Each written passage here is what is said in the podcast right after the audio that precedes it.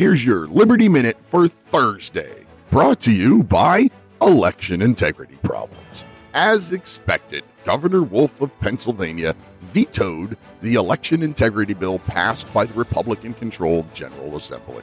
An Arizona election integrity bill was defeated, while two Arizona Republicans bicker and trade accusations publicly. Nancy Pelosi and House Democrats voted to create a committee to investigate the events of January 6th with the help of Republicans Liz Cheney and Adam Kinzinger. So the FBI investigation and hundreds of arrests aren't enough because Donald Trump is still free.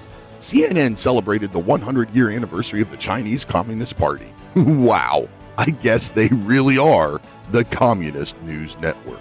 Join me in cutting the fog of politics in the Liberty Lighthouse Saturdays at 8 p.m. Eastern Time on Mojo 50 Radio and anytime at liberty-lighthouse.com.